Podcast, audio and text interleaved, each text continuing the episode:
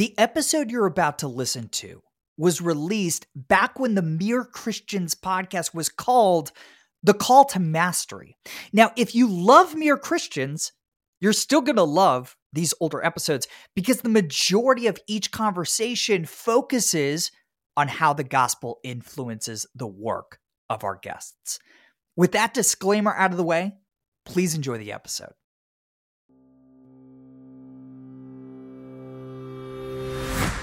Hey, everybody, welcome to the Call to Mastery. I'm Jordan Raynor. This is a podcast for Christians who want to do their most exceptional work for the glory of God and the good of others. Each week, I host a conversation with a Christian who's pursuing world class mastery of their craft. We talk about their path to mastery, their daily habits, and how the gospel of Jesus Christ influences their work Today's guest is Andrew Shearer. He's the founder and CEO of Farmshelf, a fascinating venture that builds smart indoor farming appliances that enable anyone to grow food where they live, work, and eat. The company's got some serious traction. Before the company, Andrew spent time at Twitter and Pinterest. So, Andrew and I sat down recently. We talked about how a bird pooping on his notebook at the site of Jesus' tomb, yes, you heard that correctly, is what pushed Andrew to found his incredible company. We talked about what this Old Testament idea of gleaning can look like in our modern context and how night owls can fight for deep work. I think you guys are going to love this episode with my new friend, Andrew Shearer. Hey, Andrew, thanks for being here. Thanks, Jordan, for having me. All right, let's real softball question to start. What's Farmshelf? Farm Shelf, uh, our mission is to enable everyone to grow food where they live, work, and eat. The way we do this is with bookshelf sized indoor farms that automate the hardest part and provide the user with just great tasting food year round in a way that's also enjoyable to grow. Hmm.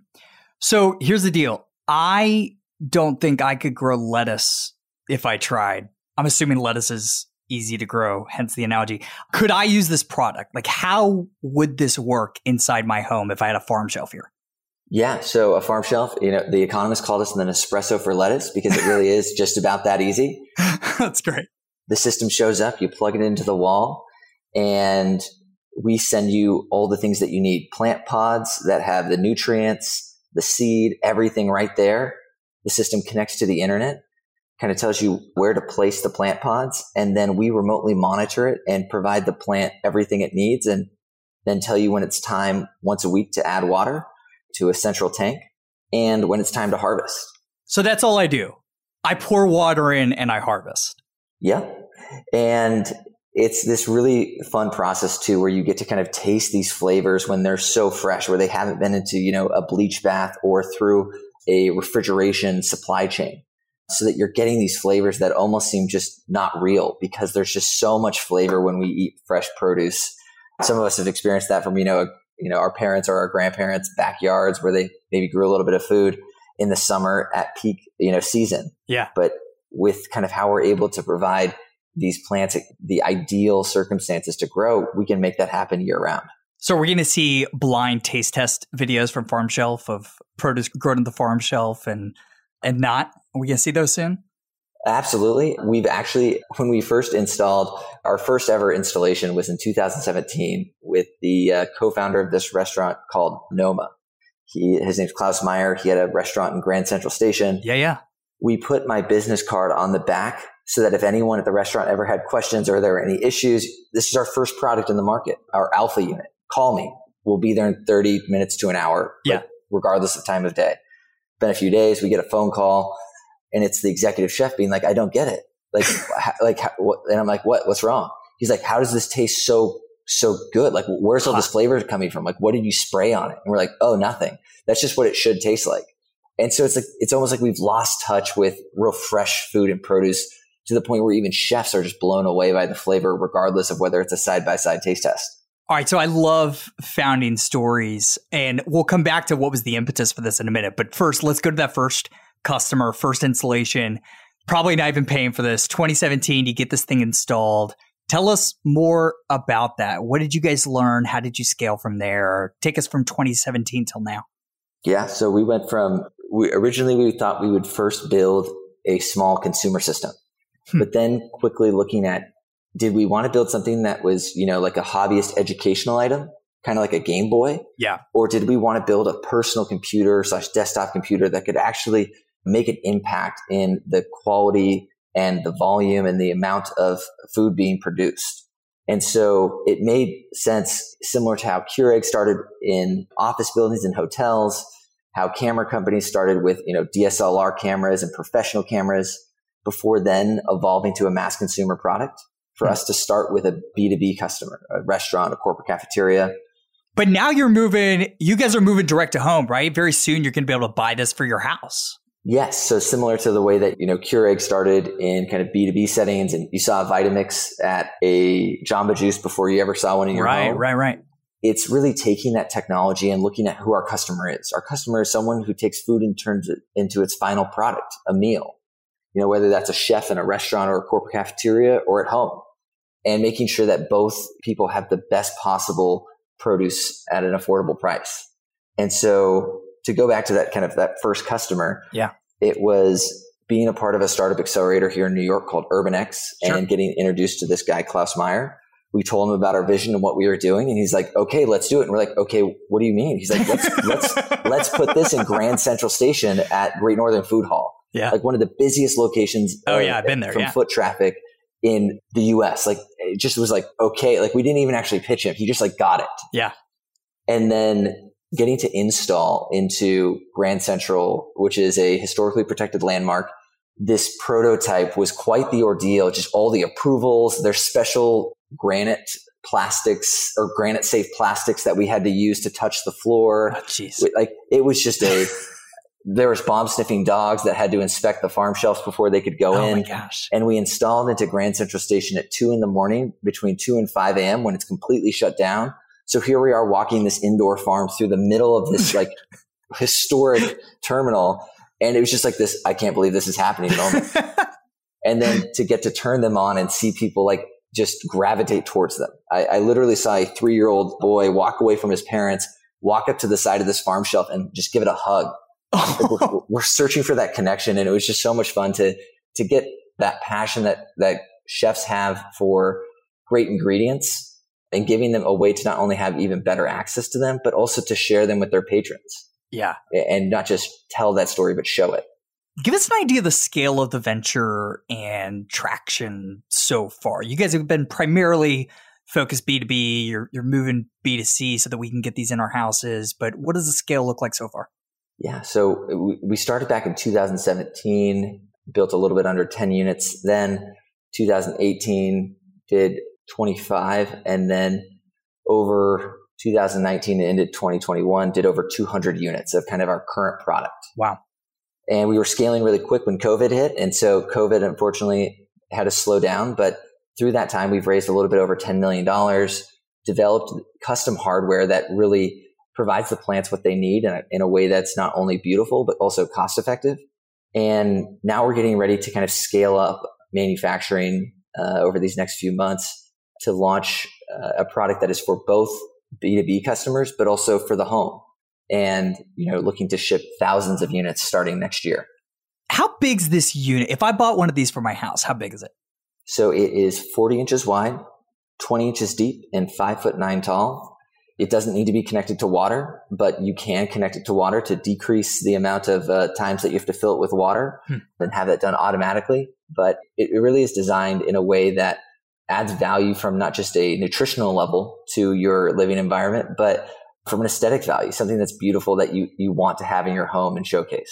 It is beautiful. It's a gorgeous product. I want to come back to that in a minute. But first, before you were doing this, you were doing sales and BD work at, at Twitter and Pinterest, right? Yes. So uh, a little bit about my professional background and how yeah. I got here is growing up, did a lot of nonprofit work thanks to some awesome parents that got me involved in that and in the space of kids with cancer uh, and supporting those families. Hmm. And then also in microfinance and agriculture in Central America hmm. with a group called Agros, which is an incredible organization that looks to end the generational cycle of poverty in Central America through land ownership, agricultural education, and microfinance. Hmm. Kind of getting to doing some of the, this work with my parents in a volunteer capacity, just having this passion to see what it would look like to use business in a way that not just, you know, say made money and then donated afterwards or, you know, gave a better price to certain groups in a way that was kind of more ethical. But how do you actually build a business and a business model that by the product and the model in and of itself drives positive impact and scales in a more capitally and virally efficient way. Hmm. And so for us, that's looking at kind of the cost of our food and how do we make that in a way where we're really distributing the ability for anyone to grow food as we make the amount that a single system can grow more and more and decrease the cost of ownership. Hmm. And so I went to Pepperdine, incredible university where I just had some amazing mentors, studied abroad in East Africa, non-governmental aid and Christianity and culture, and just learned so much about what it looks like to really serve others in a way that isn't, you know, sometimes when we try to help others, we can often hurt them. Yeah. Instead of really empowering them where they're at.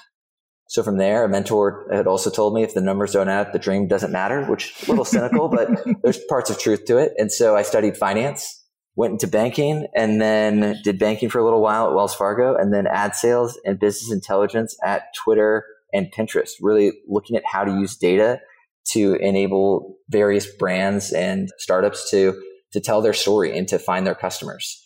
And when did you decide, when did you really catch this vision for Farmshelf and decide to go all in on this? So I was working at Pinterest and I had been collecting Pinterest boards on how to grow my own food. Huh. I'd always seen hydroponics and just thought it was fascinating. I'd also had a job in college where I did cherry exporting to Japan during the summer, exporting millions of dollars worth of cherries for this uh, company, and just seeing kind of how crazy and in some ways broken our food system is through that. Hmm. And so I'd been kind of like obsessing over this idea. I bought a few systems that were on the market to try and grow my own food in my, at the time, San Francisco apartment.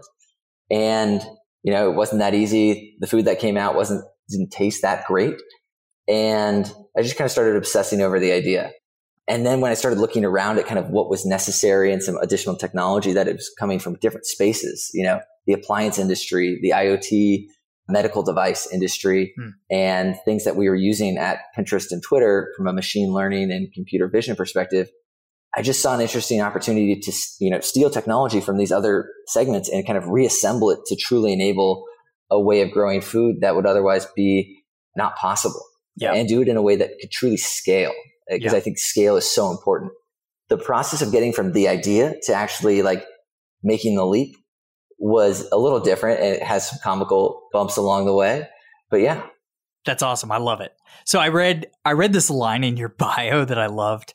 Andrew's personal mission is to feed and love the world well through business. I'm really curious in what ways your shape, your shape, your faith shapes that personal mission statement. I think my faith is what created that personal mission statement. And it's like business is really, and capitalism can be a tool to scale and go after some of our ventures in loving people in a way that otherwise might not be possible and that it's while I think that Farmshelf will someday be a you know enabling millions of people around the world to grow food at 50% the price and almost double the nutritional value of what they could go buy at the store, making it available to a, a whole new population in terms of quality of food. It's not just about the arrival, it's about the journey and the process from A to B hmm. and how you treat your coworkers, deal with the highs and the lows and love on your customers even when legally you might not have to do something, but it's the right thing to do. Hmm. I want to go a layer deeper here because we met because we are at the same event. You were pitching at the Praxis Redemptive Imagination Summit. And we talked a lot about that conference about going beyond thinking more redemptively about the operations of our venture. So, what your company does is so obviously redemptive and a part of God's restorative work in the world. Go a layer deeper. How are the operations of the company? How's the journey? How you're treating your team, your employees different? Do you think distinctive, more redemptive because you're a follower of Christ? Yeah. Starting with kind of coworkers, I think it's transparency hmm. and trust and really showing kind of you know, what's going on in the business and being open and transparent about that, not just about the good, but the tough circumstances and the areas where you're doing well as a leader is also the areas where you're working on things or, or making mistakes and, and growing. And I think that that's such a key aspect of kind of what it looks like to hold your ego well and really mm-hmm. lead mm-hmm. in a way that is that in, in turn can showcase and a better way to kind of hold these tough situations. Yeah. And then the aspect in which you grant equity into the company and look to enable and empower people in their careers, actively loving them, not just thinking, what can I get from this, but how can I make sure that I'm really not just loving this, this, you know, individual and investing in them from a selfish motivation of this makes farm shelf, you know, successful, but also like, what does this person want outside of farm shelf? Mm-hmm. What's going on in their, in their life beyond that? And really sitting and meditating on those things and, you know, stepping up like a, I kind of talk about farm shelf sometimes as a family meets a football team. Hmm. it's like, you know, stepping up and really being there and being present for people when they're going through tough things and actively loving on them in ways that I think we often, in kind of the general cultural perspective, have lost sight of. Yeah. It's this difference between Dave Blanchard and I just sat down and had a conversation about this. It's this difference between being ethical, being redemptive, and truly seeking to bless people, not just treat them well, not just treat them ethically. It's this intentionality, this idea of being proactive and looking for ways to bless the people around you. Is is that what you're saying, Andrew? Yeah, like if, for example, if you you know say provide some great jobs and but don't really share kind of the success of the company as it kind of grows with others in what I think would be a more uh, aggressive way that yeah. we're trying to do.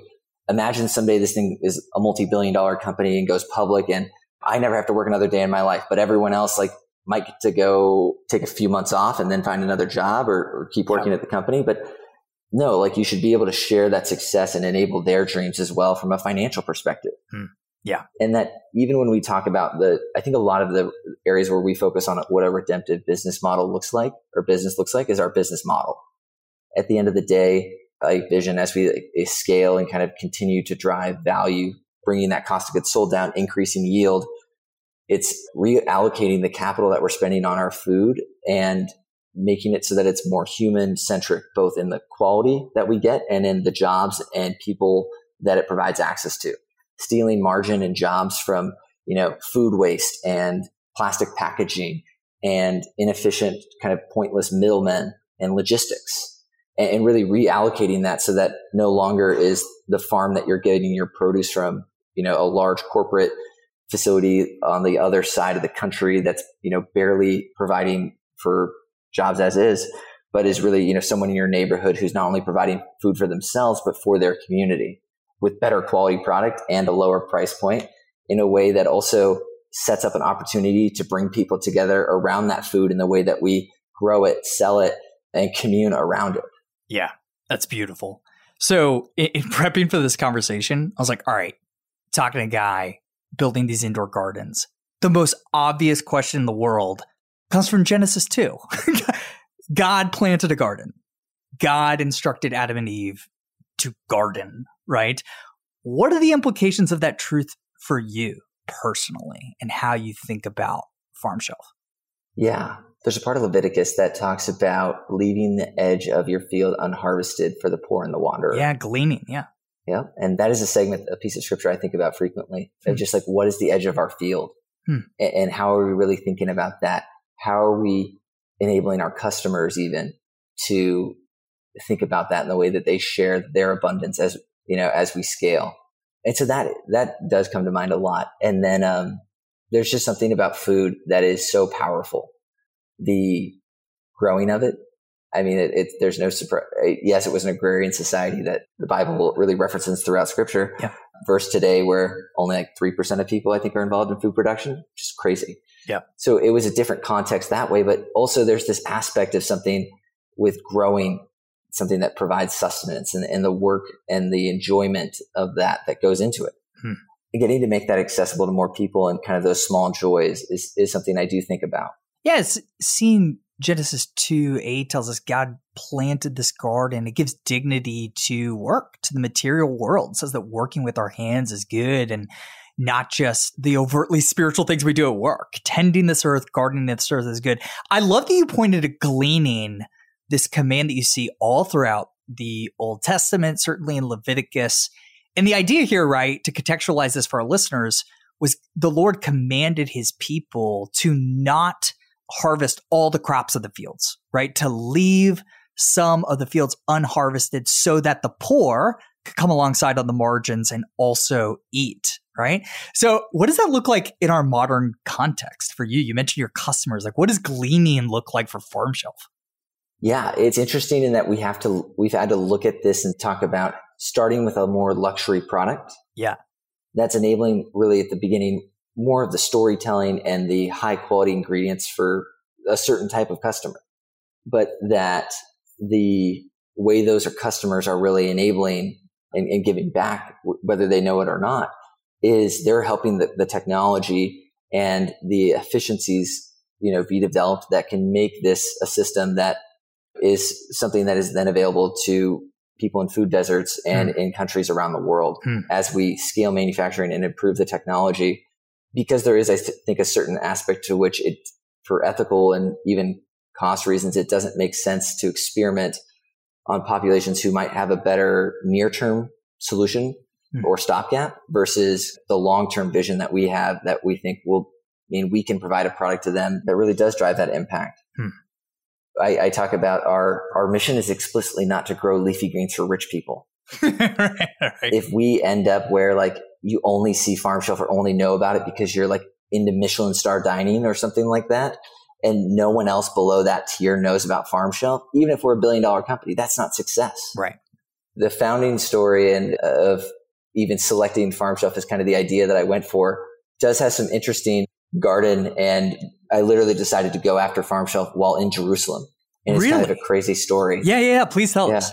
So, um, was at Pinterest and had been had, kind of having an inkling to go after one of two ideas, kind of this farm shelf idea or this advertising tools idea based off something that I'd built at Twitter. Yeah.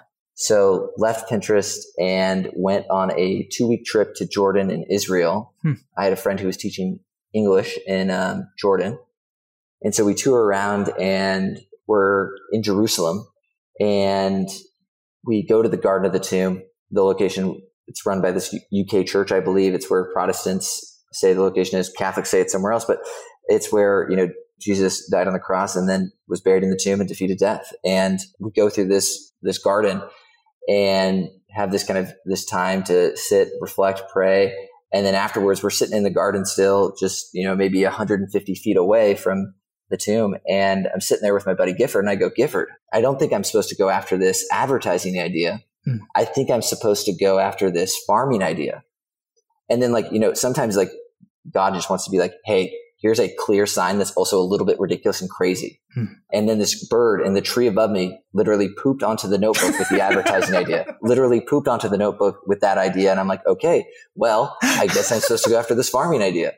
And there's been so many times where it's been, you know, prayers of like, Hey God, like if this is what you want and this is the thing that you want me to go after, like I need some help, but yeah, I'll, keep going after it, but here's what I need. And then even one time later down the road, when Farmshelf hit a kind of a rough patch, drafting an email to shut down the company and being about halfway through it in our office, 7.30 at night, you know, the lights are off and I'm just at my computer. And all of a sudden, as I'm halfway through this email, someone physically knocks on the door. Oh my god! This is the only time anyone has knocked on the door of our office ever in this co-working space and asked if they can invest. And I'm just like, wow, okay. and we've just had such amazing favor and just really giving it up to the Lord and these things that we're going after and the ways that we we really want to build the company in a way that is not just the way in which the company is built and the employees are treated and enabled, but in the way that we really strive after building a hmm. product that that brings people together around food. Like at the end of the day, like just imagine if you have this widget. Forget what it looks like. It could not be like, you know, farm stuff looks beautiful. That's great. But just this widget that outputs the best tasting, most nutritious food hmm. but you need someone to operate it because there's still like little things, you know, like harvesting and putting the new pods in.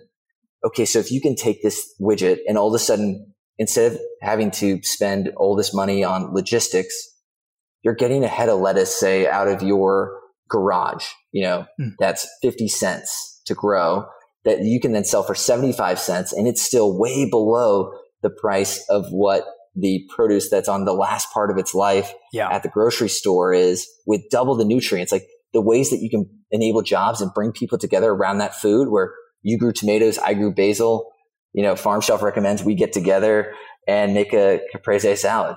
Hmm. And just unique opportunities to really use food to build not just abundance hmm. and wealth, but wealth that we're proud of that we are a part of creating hmm. that we also get to share with others and, and come together around the thing that we've always come together around, which is often food. Two things I want to point out here that I love. One, going back to this idea of gleaning. I love how practical this is in a modern context. You're selling this to the wealthy to start. That's your beachhead market in a very intentional way so that you can fund R&D to serve the poor, serve the masses, right? I love this and how you're thinking about it.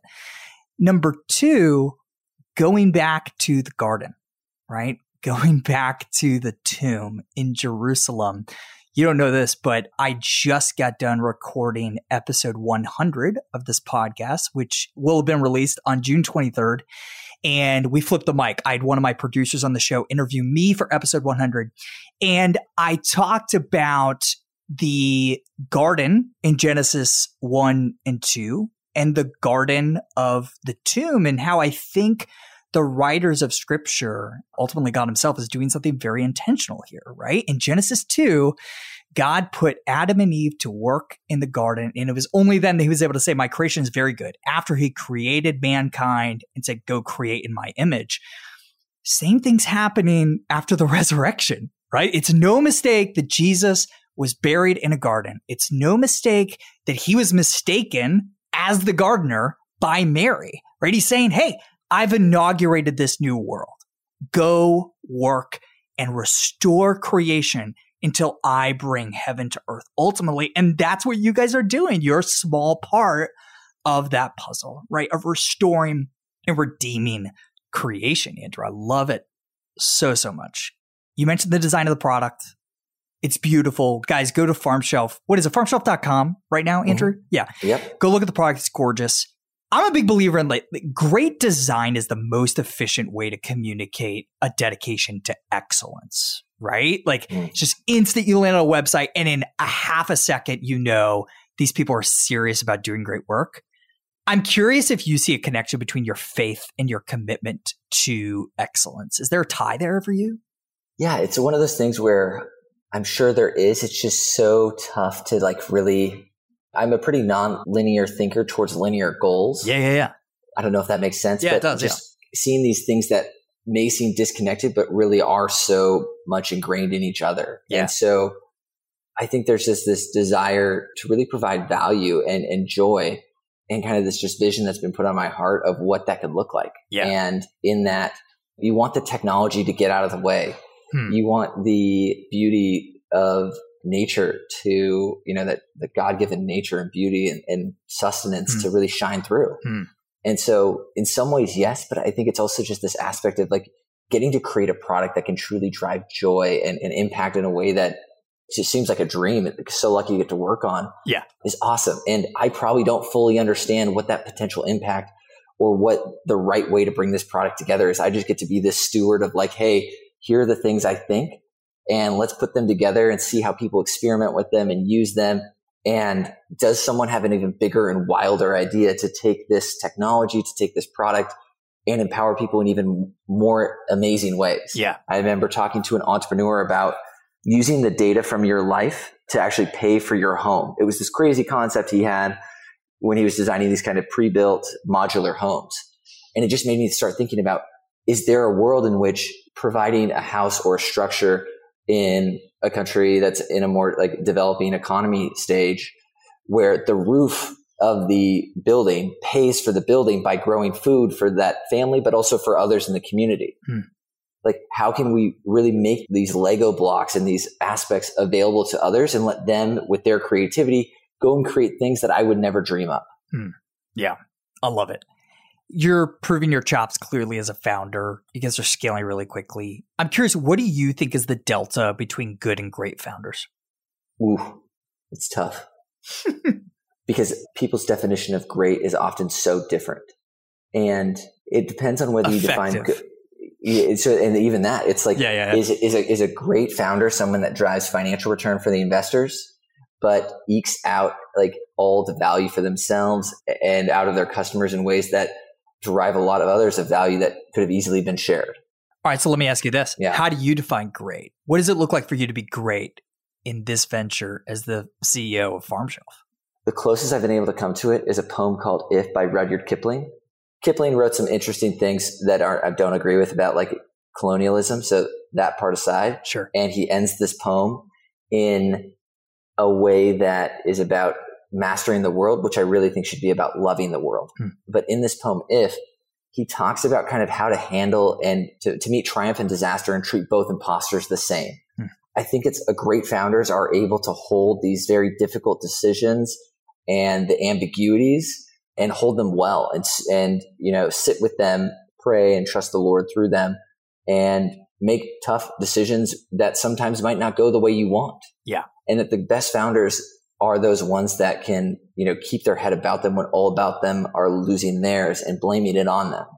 Yet make allowance for their doubtings too, is this line that's also in there. And I think the only way I see to achieve these things that are very well articulated through this poem is through faith, prayer, and really, in many ways, like vulnerability. Yeah. I think the best founders are vulnerable. And I Yeah. think, you know, some of the work that Brene Brown has done and, and the lessons there that have been inspired from a faith perspective in many senses, from my understanding, um, are just incredible. And I think that's what I constantly look at is Farmshelf can succeed and I can fail as a founder. Farmshelf can succeed and I can succeed as a founder, but Farmshelf can also fail and I succeed as a founder in the way that I steward it and went after it and responded to the situations in the best way that I possibly could. That's really good. One of the reasons why I asked you to come on the podcast, think you're the only founder in this class of Praxis Fellows that I asked to come on, was because in your pitch, I just saw so much energy and enthusiasm for the mission that you guys are on. And I think that's a huge difference between good and great mm-hmm. founders, right? Like, are you cognizant of the fact that your energy can be an asset and a liability to the venture? Like, do you are you are you ever aware of that? Definitely. And it's like, I, I, you know, jokingly sometimes people are like, the founder is in many ways the biggest asset and sometimes the biggest liability. Totally. Yeah. And that's why you need to know when to get out of your own way. And innovation, I think, comes from obsession and desperation. Like we see it in war a lot where like we're obsessed with like a certain outcome, but we're also desperate for it because there's no other option in some ways. It's like why like limited capital helps you focus. Yeah. And you're only focusing on one problem and it's like these lean startup methodologies. And so like you really need to be obsessed with something in a way that while still like obviously obsession is a tricky Sure. thing to deal Yeah. with from a that you need to hold it well still. And so it's this that this product and what our mission is to like, you know, in the ways that we can look at like how do we feed and love people in radical ways? Not just nutritionally, not just like, but emotionally, physically, Hmm. communally.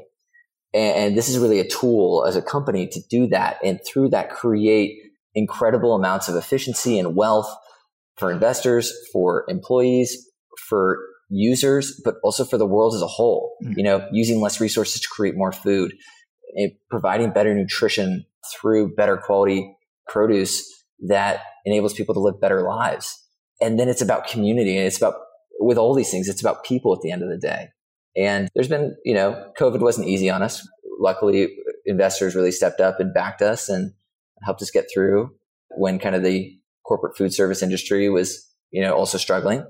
And we worked on, we built a product, this next gen product that because of the level of focus that we were able to have is so much better than anything I think we would have been able to make otherwise is kind of the silver lining. But in those moments where it feels like, are we going to make it? Is this the right thing? Getting to hear from our customers, but also see kind of this vision that feels like it's been put on my heart for where this could go. I found myself like just in tears listening to a little bit of worship music at multiple times during tough moments of like, okay, I, I don't know how we're going to get there, but I know this is the right next step and just to have faith and courage to, to take that. Yeah. Um, and, and praying for wisdom to, to steward that opportunity well, including And you got to, I think this is a healthy conversation to have as a founder in the right circles and in safe, you know, situations. Is there a point at which it makes sense for you to step down Yeah. as CEO, as fa- uh, and into a different role? Like you need to be a good steward of leadership, not just in the way that you are leading, but the way that you are also choosing to give that opportunity to someone else in small or in big ways. Yeah. Being willing to sacrifice that for the good of the mission. If you believe the mission's from the Lord and this is part of how God's working in the world, I love it. Hey, take us through a typical day in your life. What is your typical routine from the moment you wake up to the moment you go to bed, Andrew? Yeah. So, um, typical day, wake up around, you know, 730, quick breakfast, and then either try and get a workout in. And, uh, if I'm a little bit groggy or if I'm a little bit more awake, then I'll just jump into some quiet time, journaling and, and writing a few things that I'm thankful for, uh, for five minutes and, you know, just kind of setting an intention for the day. The reason I say sometimes going for a run because sometimes I don't want to sit there and journal and it's easier to just go for a run and think about things on that run Yeah. then heading to the office, bouncing between, you know, various meetings with internal and external parties, and then trying to set a real intentional segment of two to three hours of kind of deep work time. Yeah. Whether that's midday or late day, get out of the office by uh, 6.30, try and plan at least one fun social thing uh, a few times a week, But that's, you know, dinner with a friend, community group, playing on a soccer team, and then try and not look at my phone after 9.30 at night and get to bed by 11.30 So you're a night out. You're you're later than most guests. usually Which uh, there's a valuable lesson here because I, I was just writing about this in my next book, Redeeming Your Time, which is coming out in October. I think a lot of people listen to this podcast, and most guests wake up at five. Brett Hagler, who is in Praxis, wakes up at four, and people get discouraged. It's like, listen, if you're a night owl, as statistically like 30% of people uh, are, are in this group, you should do deep work later in the day. You should do it when your energy is at the highest, right? Like, don't try to do deep work in the morning, right? Like, wait until your energy is at its best. Did it take you a long time to figure that out, Andrew? So it's interesting in that i feel it has changed with the type of tasks that my job entail Yeah. when i was in finance i was much more of a morning person Yeah. when it came to kind of these financial model items and very like line them up, knock them down kind of tasks. But when it involved more creative work or more strategic and people coordination work, Yeah. That that's when I started to move towards later in the day. In part because getting into conversation with people early in the day and kind of getting wound up, if you will, through that helped me do better at those tasks throughout the day. And then, you know, I take at least a 24 hours off straight uh, Yeah. every week. Try to do kind of Saturday evening to Sunday evening, just so I can get a few emails in. So I don't have a full Sunday as a Sabbath, but really try to make it a Saturday evening to very late in the day, Sunday, so that I can prep a little bit before going to bed. That's exactly what my family does Saturday night to Sunday night. How long have you been Sabbathing and what has it meant for you? The only time at which I didn't was probably in part of my time at, uh, I guess there was a time actually at Farmshelf. There was like a, a segment. So you grew up Sabbathing. Yeah. Interesting. I grew up in the Presbyterian Church. Yeah. Went to University Presbyterian in Seattle. Earl Palmer, awesome pastor. Yeah. C.S. Lewis buff. Yeah. And yeah, grew up taking at least one day a week off. In part because like you just can't be effective Amen. if you're you're not resting. Yeah. An interesting. If you look at the 40 hour work week, it wasn't created for some humanitarian reason. right. It was created because people thought that it actually statistically led to more efficient and overall output. Hmm. And so it's like, okay, so on one side we have this like, oh yeah, work all the time. And sometimes you got to put in the hours, but like Sure. take time off to recharge and, and make sure you are. It's something I'm constantly trying to work on and do better at. I am not the best at the, I've heard a lot of founders talk about a one week vacation once a year. Yeah. And that is something that for the first four years of Farmshelf, I didn't do. Yeah. And I think we might have been in a little bit better place had I done that. But who knows? So I was thinking about this the other day because I don't take a ton of time off either. But our Sabbath, one day of Sabbath, is more restful than four or five days of a typical quote unquote vacation to me. Right. And so, in a sense, I have 52 of the most restful days off possible. So, I, so I'm taking seven and a half weeks of vacation. It's kind of how I look at it, right? It's just spread out. Yeah. You know, every seven days. Kind of, it's kind of how I think about it. I think there's some like deep relax. Like the other thing is, I think there's some deep relaxation in work that comes from like completely turning off for a few days. Yeah. Yeah. Outside of just the weekly Sabbath. Totally, totally.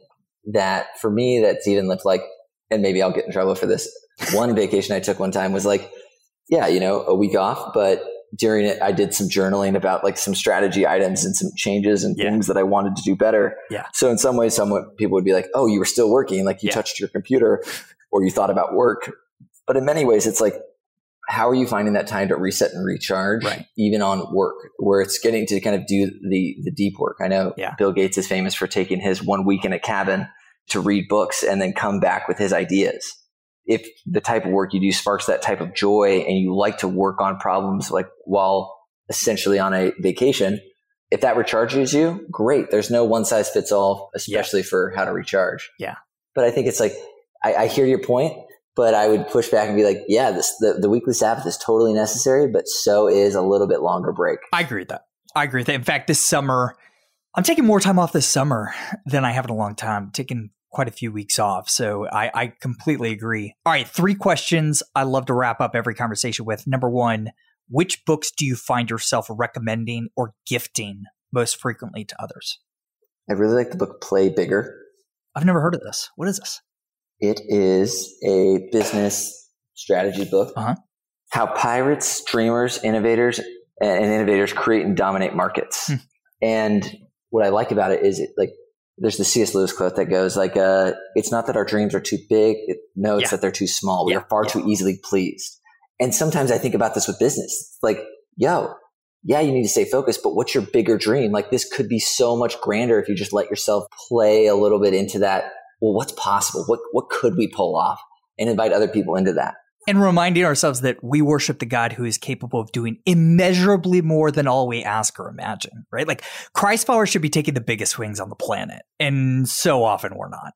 and then taking the biggest swings on the planet and then also understanding that that doesn't not always mean success and that like your confidence and, and your success is found elsewhere like we are not justified or like successful or not through works it's really how we go through the process of stu- like stewarding and approaching those things Right. We take big swings because of the security we have in the gospel, not Mm. so that we can earn any favor. We do it as a response of worship. yeah and like just how do we push ourselves to love more radically Yes. and we're called to love our enemy, but and we're called to love our neighbor. But the key thing in all these like aspects, I think of what are some of the most radical parts of Christianity. And I mean, I love Crazy Love by Francis Chan. Yeah. And there's a David Platt book that I think might be where I'm stealing part of that Radical. radical. Yeah. It's just like, how do we do that in ways that, you know, actions speak louder than words? Hmm. It's great to talk about the gospel. It's, it's so much better to work to bring that into your life and, and struggle through that, but also see the fruits of that spirit in loving people, knowing that we'll fall short, but constantly pushing ourselves to love others and in ways that are, you know, Christ-like. Yeah. Hey, who would you most like to hear on this podcast talking about how their faith influences their work? Hmm. The immediate one that came to mind was Bob Goff, just because he is such a bold, play bigger kind of guy. Yeah. And yeah, I went to school with his sons, who are also like the same type. So maybe actually Adam Goff. Interesting. Yeah, because you know, it's just I think he's an awesome guy. That it's just really fun to see the way his mind works and the, the way that he's been thinking about business and you know living his life. Yeah. That's a good answer. All right. What's one thing from our conversation over the last hour that you want to reiterate to our listeners before we sign off? that it is about the journey from A to B and how you hold and steward that over the process, not about like the arrival of this venture is successful. This made a ton of money. I think it's one of those things. There's a saying that mm-hmm. goes in like fundraising sometimes that's ask for advice, get money, ask for money, get advice. And where I think you can take this and, and bring it to a spiritual level is like if you focus on really loving others, adding value, and really pushing hard on challenging yourself to, to be vulnerable and, and take those risks in a, a way that I think in many ways requires faith, that the success will come. It might look different than what you wanted. It might not be success in your definition of it, but more likely than not, the, the level of growth that you will have personally, the type of things that you'll be able to build will be so much greater than if you just focused on this is a successful outcome and that's the primary, that's the only item I care about. Yeah. Yes, you got to care about that and, and, you know, push things towards a successful company, but those other aspects and areas are what will actually lead to the real success. There's a great John Piper quote My job is faithfulness, God's is fruitfulness. Mm. We're not responsible for the results at all. We're called to be faithful and obedient, and as you say, radically love people, period. Right? And tr- trust the results of the Lord. Yep. Show up and do what's in front of you. You and go. be the best steward of it that you can. Hey, Andrew, I want to commend you for the incredibly important redemptive work you're doing in the world and with Farmshelf. Thank you for your commitment to the ministry of excellence. And thanks for hanging out with me today. Guys, you can learn more about Farmshelf at farmshelf.com. And if you want to follow Andrew, he's at Shearer, S H E A R E R on Twitter. Great handle. Perk of working at Twitter and having a different last name, Andrew. Well done. Well done. Thanks. Sometimes people think I'm a famous English soccer player or Scottish soccer player, which I unfortunately am not. I wish he was my uncle, Alan Shearer. Yeah, Great guy, I've, I've, heard. I but, love it. Yeah. Hey, man, thanks for hanging out with us. Thank you. Love that episode. Love how Andrew's thinking about his business as a means of caring for the world, but in particular, the poor and the marginalized. Hey, if you're enjoying the call to mastery, make sure you subscribe so you never miss an episode in the future. If you're already subscribed, take 30 seconds right now to go leave a review of the podcast. Can't tell you how much those reviews mean to me and my team, who reads every single one of them just go out and encourage this team of producers on this show in this work. Hey, thank you guys so much for tuning in. I'll see you next time.